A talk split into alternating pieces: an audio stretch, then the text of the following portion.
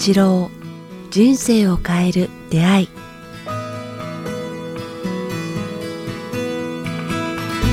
いつも番組を聞いていただきえーありがとうございます。えーこのポッドキャスト「人生を変える出会い」ではえー番組のえー継続のためにえーサポーター制度をえー始めました。えー北川先生一言お願いします。はい、どうかこれからも人々のために尽くせるその場を与えてくださいますようによろしくお願いいたします。北川八郎人生を変える出会いサポーター制度、えー詳しくは北川八郎ホームページもしくは、えー j.mp スラッシュ北ポット .j.mp スラッシュ kitapod ドットまで、えーチェックしてみていただけたら幸いです。それでは、えー今週の番組をお聞きください。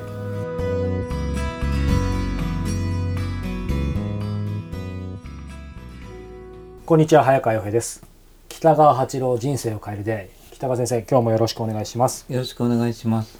さあ、えー前々回、えーふとした幸せって何？お金って何というところからですね。やっぱりこれ深いからもう とても1回2回でも終わらずですね 今ええ。日再度の延長戦ということで戦いではないんですが続けたいと思うんですけど。前回ね特にどちらかというと前回本当は家族の話伺おうと思ったんですけどその前の話で盛り上がってしまったんで、まあ、前回ね、えーこううんど貧乏の時の話、でも意外と緩やかな時間だったなんて話もありましたけどまだ先生思い出し足りないようなので 続けたいと思いますけそんなど。ことないけどもなんかねあの熊本のはい阿蘇山の麓のもう本当に上流なんか水が湧く小さな川の上流に住んでたよね。で毎日川の音が聞こえるからなんか雨が降ってるような毎日やったよね。はい。でそこは半日部落やったよちょっと谷や谷間だから午前中ちょっと日が当たって午後にはもう日が当たらないっていうかへ半日部落やっーはい。たでまあトンボやいろんな虫がいっぱいカエルヘビいっぱいいたんだけど面白いのはその家はね昔僕は言いたいけどボストンとヒューストンに住んでたんよ。どういう意味ですか？本当にねそこはボストンでありヒューストンやったんよね。2回言っても全然理解できないです。つまりこうまあでその家のもう一つはお風呂がなかったんやそのそのおっしゃってましたね。温泉町で200メートルぐらい行かない歩いていかないとその辺の家はどこにもどこの家もお風呂がない、うん。えー家家ばっかりやったんや。だけど部落の真ん中にその共同風呂っていうかまあ温泉なんやけどね。公衆浴場みたいなの公衆浴場と混浴のところもあったりして、あ あったりしてね。ましたね。うん、あそういうところに住んでたよね。まあそれはすごく平和で楽しかったんよ、うん。だけどなんかみんなにあの平和な時代の話をしてあげたいなと思うくらい、うん。ボストンとヒューストンっていうのはあの、うん、昔の家だからちょっと汚い話では申し訳ないけども、はいトイレが水洗じゃないよね。汲み取り昔で、はい。つい最近までずっとそこの家は、えー汲み取りやったんよ、はい汲み取り式。昔ね今。だからあこうつ汲み取った後は便が行くと子供たちは「ヒューストン」って言って言ってたあそういうことですね。である程度便が溜まってくるとこうそこは上がってくるからこうボストンに変わってくるまあ皆さんちょっと食事中だったらお許しください。ただこれねあのいい時代を思い出して。るそのなんかだからボストンとヒューストンに住んでるっていうぐらいその貧乏時代の話うん。ボストンとヒューストンに住んでたんだよっていうぐらい、まあおかしい話としてどれぐらい貧しかったかっていうのをで畳も、まあ、40年間ぐらい変えてないよね。そのか借家だから。えー。あそうか。うん、でなんかカスカスなんやで前も言ったけど雨が降るとこうなんていうかあのか金物いろんな金物を置いて音を楽しむとか、ポツポツポツポツ。楽器の演奏になるわけですね。なんかねうん。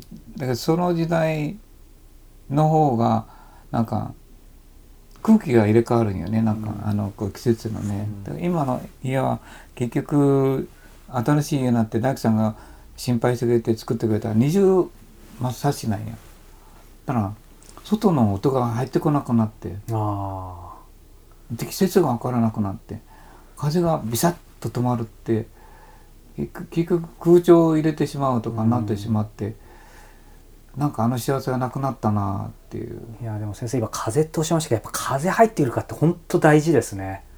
風が変わるっていうかねうん空気が変わると季節があの綺麗に感じられる。なんか僕今住んでるのはまあ横浜ですけど前広島に住んでる時はもう本当にちょっと田舎のところでもう四方八方窓があってやっぱ風入ってくると先生おっしゃったように、まあ、それこそ夏でもエアコンいらないし季節感じますよね別にニュースなんか見なくても。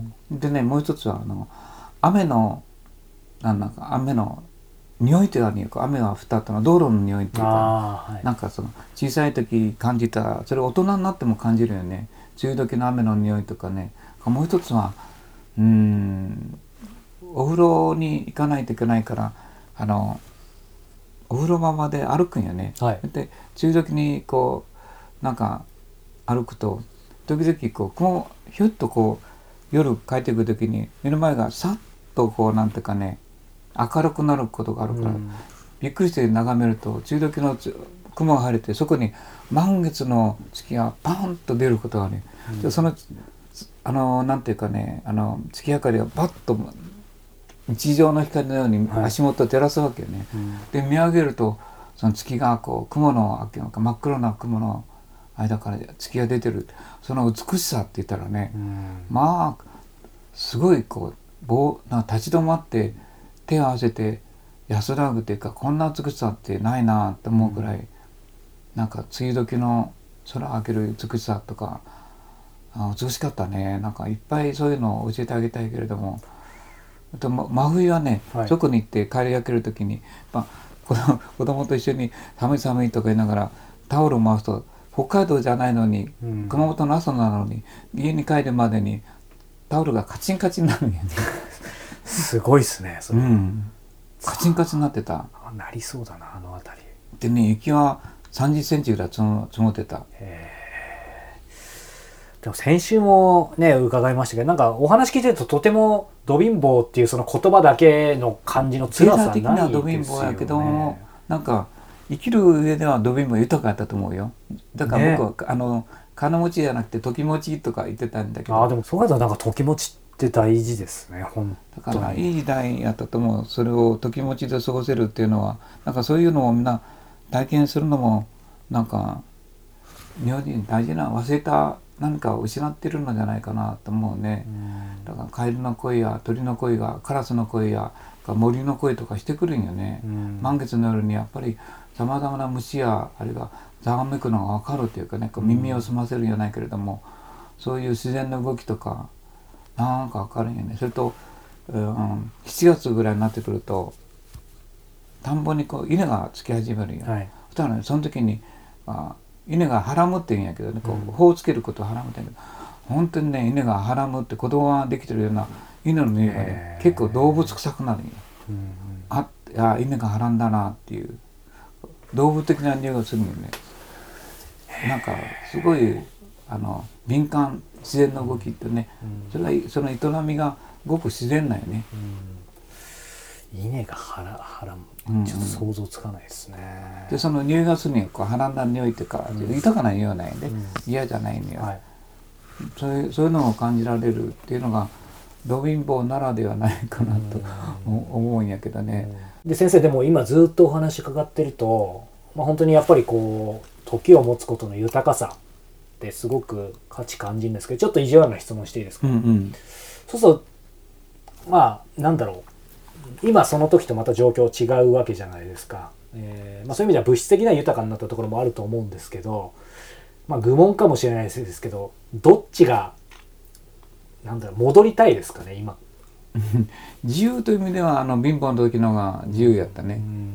で今経済的にちょっとこう活今のように活躍し始めた時のが不自由よね。人の期待に応えないといけないし飛行機に乗らないといけないし、こういうなんかホテルを泊まらなきゃいいし約束型のが多い中で生きていかなきゃいけんもんね、うん。そういったらおお金が入ってくるからね、うん。信用といううものを作っていかなきゃいけんから、そういうお金のお金に対する信用を作らないといけないからそういう意味では不自由よね、うん。あの時はそういうことを一切考えなくて自分のあのなんか自由にこう詩を書いたり本を読んだり、あ畑を耕したり太陽を拝んだり夕日を拝んだり夏には子供と一緒にその川で遊んだりとか、すごくそういう意味での本当に自然と接する豊かさの中には約束事がなかったんよ、うん。人間関係の。は自然との約束があったけれども。いいいですね。自然との約束。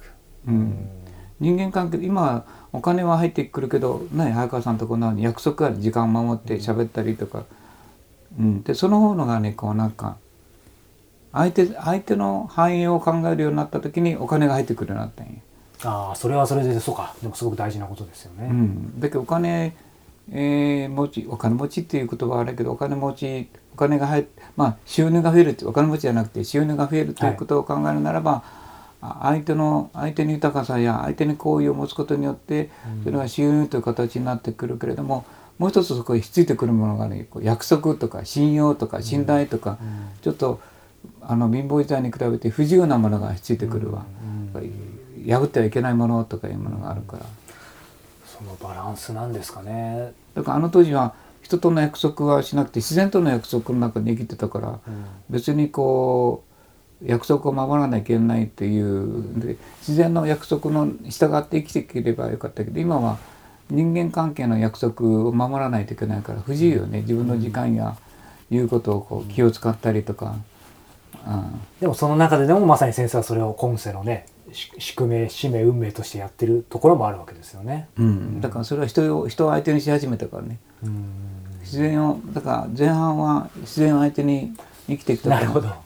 はそれはなかった。でそれも味わったから、い。あの両方の味を知ってるっていうか、うん。いやいや大事なことですね。そうか。時持ちっていう言葉いいですね。うん、時持ちだったね、ん。だから時持ちはやっぱ自由なんや。うん。お金持ち今、まあ、仮にお金持ちって言葉を使うあえてね。はい。あそれは不自由が一緒に入ってくるっていうかね、でもそうすると初回の話に戻りますけれどもやっぱり両方欲しいのが人の差がじゃないですか。うんだからでもやっぱり僕が知ってる限り前々回もお話ししましたけど時持ちとお金持ち両方は今まで何千人っていう成功いわゆる一般的にしてるって人見てみましたけど1%もいないですね。いやそれはそんなことないと思いやその1000人の中での1%。ういやいやいやあのねもっといますか考え方いやそうじゃなくて一生懸命働いて60で隠居すればいいね 昔の考え方やけど。昔は隠居という形があって、50か60で一生懸命働いてあとは自分の好きな自由の時間でああるお金の中で生きていくっていうことをやってた江戸時代があったよね、はい。それが隠居って言うんやけれども、はい。僕もなんか僕の同級生もその世界に入ってる人いるわ、うん。一生懸命働いてえー60代後半でも自分の好きなことをやってる人がいるわ。だからそういう意味では決してなんかあの、うんいますね。うんいる。だできるのではないかなと思う。よだからまあ稼ぐんではなくてそこでえー充実したあなお金というものをおあの基礎にしてあとは充実自分の好きな自由の自由の時間をうん。そのおあのあれで生きていくっていうことは選択としてはあのあると思う。そうですね。うん。いやまあ、そこきないですけどごく一部のしかできないかもわからないけどもね、うんでもいるわけですからね。うん、できあいるだけでなくてできると思はい。ぜひ目指したいものです。さあ、えーこの番組では皆様からのご質問ご感想を募集しております。えー詳しくは北川八郎ホームページ、えーもしくはメールアドレス北川アットマーク KIQTAS.jp までお寄せください。北川先生、今日もどうもありがとうございました。うどうもありがとうございました。